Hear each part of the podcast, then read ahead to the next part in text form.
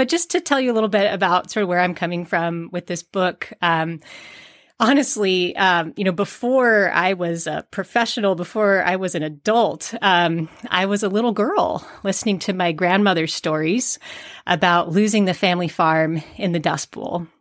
And I have to say that my grandmother was one of the most important people in my life. I really admired the deep connection that she had to land. I felt like it made her wise and grounded in ways that I really wanted to be. And also the stories that she told me about, losing her home and her family's livelihood so young, and how traumatic that Dust Bowl experience was for her whole community.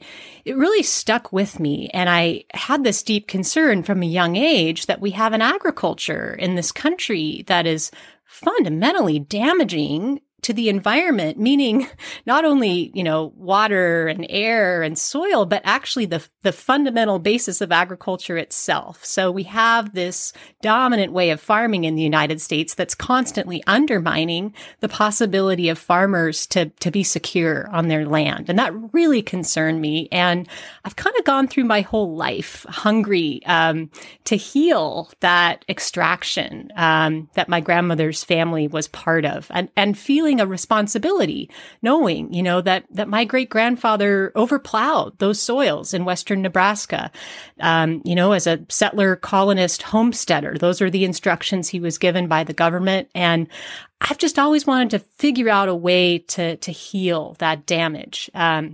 And so fast forwarding to the last, 12 years that I've been a writer and researcher focused on agroecology, following that really influential time in the office of Senator John Tester, an organic farmer from Montana who I really admire. I've gotten to talk with a lot of farmers who are thinking about how to transition agriculture from being an environmental problem to being almost like an ecological restoration activity. And specifically in the context of climate change, which is an environmental problem I think a lot of other people in my generation have been particularly concerned about. So, we know that agriculture contributes something like 25% to 1/3 of global greenhouse gas emissions, closer to 1/3 if you include the whole food system.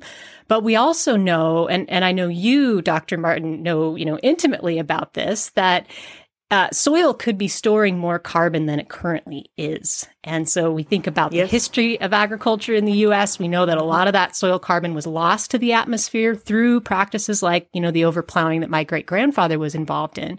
And, the silver lining is that a lot of that soil carbon could be drawn back down from the atmosphere through these regenerative practices, using plants, cover crops and compost and, using more perennial plants in agriculture. So I've been really excited about this whole idea of agriculture as a regenerative practice.